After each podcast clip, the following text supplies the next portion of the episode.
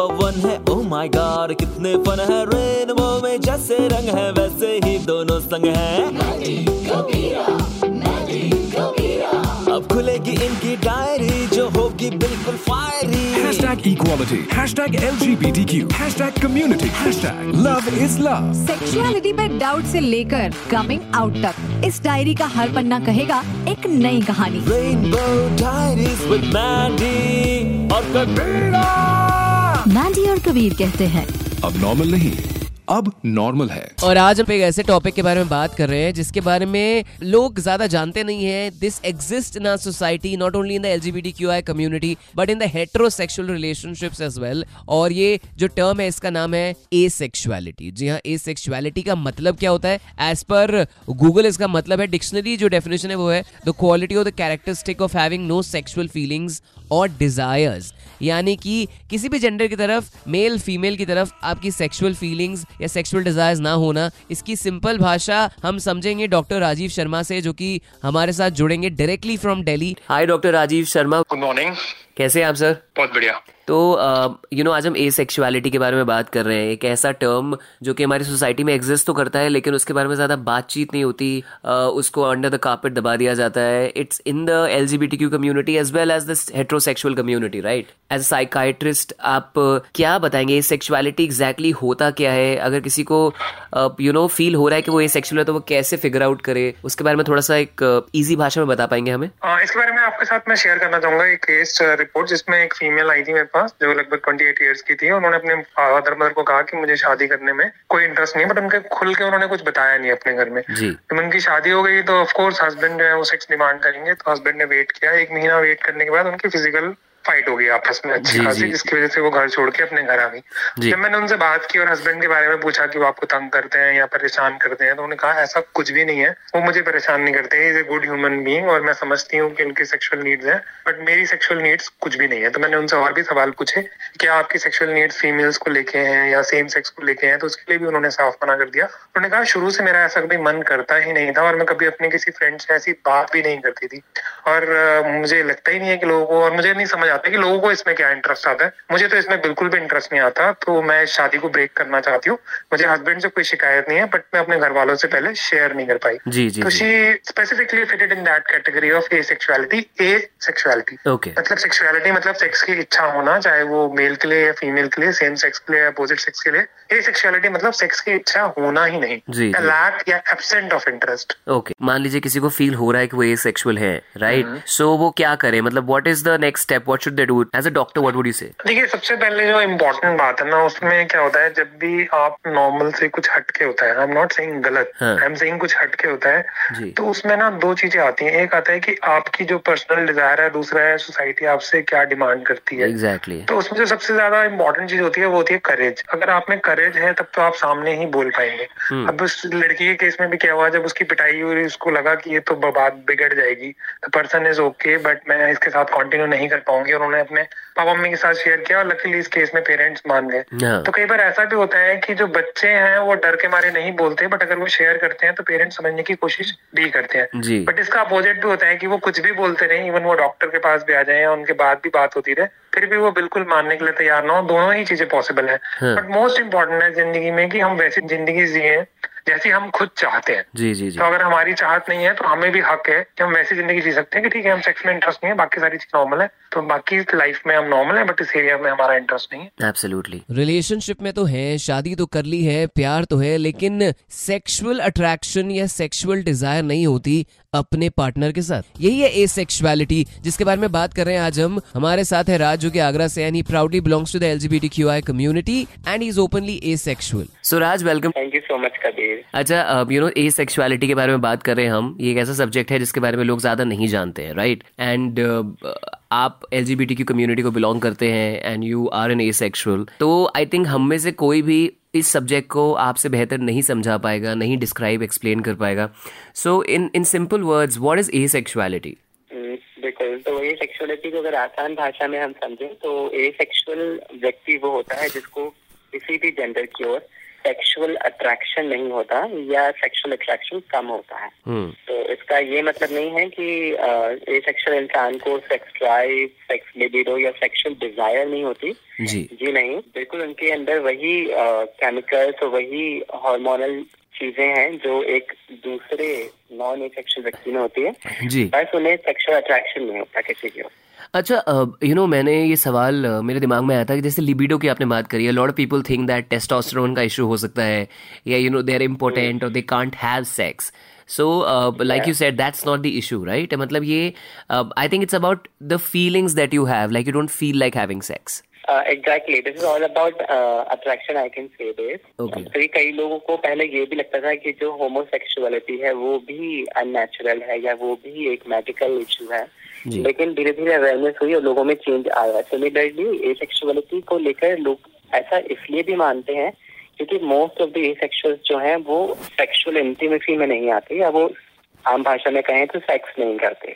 Okay तो इस वजह से लोग सोचते हैं कि एक मेडिकल प्रॉब्लम होगी या कोई हार्मोनल डिसऑर्डर होगा लेकिन ऐसा कुछ नहीं है। ये बिल्कुल दूसरी और सेक्सुअल ओरिएंटेशन की तरह बिल्कुल ही नेचुरल है और इसमें कोई भी बीमारी जैसी बात नहीं है। आप कितने साल के हैं अभी? मैं ट्वेंटी सेवन का हूँ अभी। ट्वेंटी सेवन सत्ताईस साल is a very young age मतलब लोग अपनी सेक्सुअलिटी नहीं फिगर आउट कर पाते आपने ये फिगर आउट कब किया कि आप ए सेक्सुअल हैं? Because obviously it's not easy कैसे फिगर आउट किया कैसे डील किया इस चीज़ से? ओके okay, तो मेरे लिए स्टोरी थोड़ी सी कॉम्प्लिकेटेड थी हम्म। क्योंकि मुझे हमेशा से अट्रैक्शन होता था सेम जेंडर की ओर। जी। और सेम जेंडर अट्रैक्शन की वजह से मैंने सबसे पहले अपने आप को टैग किया एक बहुत ही फ़ेमस वर्ड है एक टर्म है जिसको कहते हैं हम गे तो मुझे लगा कि अगर सेम जेंडर अट्रैक्शन है तो आप खुद को गे ही बोलोगे। जी जी जी। मैंने गे कम्युनिटी या मैं बोलूँ होमोसेक्सुअल कम्युनिटी से जुड़ने की कोशिश की। जी। पर मेरे एक्सपीरियंसेस उनके एक्सपीरियंसेस से बिल्कुल ही डिफरेंट थे क्योंकि उनको सेक्सुअल अट्रैक्शन सेम जेंडर की ओर होता था और वो सेक्सुअल इंटीमेसी की बात करते थे। या उनके पार्टनर होते थे जिनके साथ वो फ़िज़िकल होते थे जी। लेकिन वो मेरे लिए कप ऑफ़ टी कभी नहीं रहा। हम्म। और मुझे ऐसा लगता था कि कोई ऐसा कर कैसे सकता है? मतलब कोई किसी के साथ सेक्स करता क्यों है? ऐसा होना क्यों चाहिए? ये सारे क्वेश्चन मेरे दिमाग में थे तो इसकी वजह से मेरा कंफ्यूजन बढ़ गया और ये 2012 की बात है। जी। एक बार मैं सर्च करा था online L C B T Q I A plus का फुल फॉर्म तो वहाँ पे मुझे ये टर्म ए वर्ड दिखाई दिया जब मैंने इसको सर्च किया। तो इसके तीन मतलब है agender hmm. Aromantic and asexual तो जब मैंने ए सेक्सुअलिटी के बारे में पढ़ना शुरू किया तो मुझे पता चला कि ओके ये वो शब्द है जो मेरी फीलिंग्स पर पूरी तरीके से बैठता है। जी। और उसके अंदर भी बहुत सारे टर्म्स हैं तो मैंने आइडेंटिफाई किया कि मुझे सेम जेंडर की ओर रोमांटिक अट्रैक्शन है। जी। सेक्सुअल अट्रैक्शन नहीं है। तो उसको ए सेक्सुअलिटी की भाषा में कहते हैं homoromantic asexual I am sure dating में बहुत दिक्कत होती होगी because obviously when people want to date और get into a relationship physical intimacy is a very important aspect अच्छा बिल्कुल। अगर हम इंडियन सोसाइटी के कॉन्टेक्स्ट में बात करें तो हाँ चीज़ें डिफ़िकल्ट हो जाती हैं क्योंकि हम एक बहुत ही हाइपर सेक्सुअलाइज सोसाइटी में रहते हैं जहाँ पर ये चीज़ बना दिया गया है कि रोमांस इक्वल्स टू सेक्स जबकि दोनों ही बहुत अलग अलग चीज़ें हैं और उनका आपस में कोई आ, ऐसा कोई रिलेशन नहीं है कि दोनों ही करना ज़रूरी है जी जी जी. तो ये प्रॉब्लम होती है और होमोसेक्सुअल कम्युनिटी से मैं बिल्कुल भी जुड़ नहीं पाता हूँ पर हमने फिर एक डेटिंग एप्लीकेशन लॉन्च की जिसका नाम है ए ऐप और 2016 में वो लॉन्च हुई थी Okay. और इंटरनेशनल एप्लीकेशन है तो उसके थ्रू बहुत सारे ए सेक्सुअल दूसरे ए सेक्सुअल से जुड़ पा रहे हैं बात कर पा रहे हैं that's date amazing. कर पा रहे हैं। तो वहाँ जाके वो uh, you know they can get in touch with people जिससे वो रिलेट कर पाएँगे वो ए सेक्सुअल्स राइट बिल्कुल वहाँ पे ऐसे ही लोग हैं जो नॉन सेक्सुअल रिलेशनशिप चाहते हैं। Are you out to somebody और I am open to my friends and my sibling okay तो जब आपने उनको अपनी होमोसेक्सुअलिटी के बारे में बताया होगा यू नो एक थोड़ा स्ट्रगल होगा उनके वो एक्सेप्टेंस पे तो uh, वो कैसे समझाया और क्या हेल्प मिली कैसे सपोर्ट मिला? ओके okay, तो मैं अपने सिबलिंग से स्टार्ट करता हूँ। मैंने उनको जब बताया था मुझे अच्छे से याद है होली से एक दिन पहले का दिन था जब होली जलाई जाती है। जी। मेरी सिस्टर जॉब करती थी एनसीआर में और मेरा भाई उस समय पढ़ रहा था तो वो भी दूसरे स्टेट में था। हम्म। तो वो दोनों फेस्टिवल्स पर ही घर आते थे होली और दिवाली। हम्म। तो मैंने कहा नहीं अब इस बार तो मैं बताकर ही रहूँगा। मैंने कहा कि मुझे तुम दोनों से कुछ बात करनी है। कि मैंने उनको बताया कि मेरा सेम जेंडर अट्रैक्शन है। हम्म।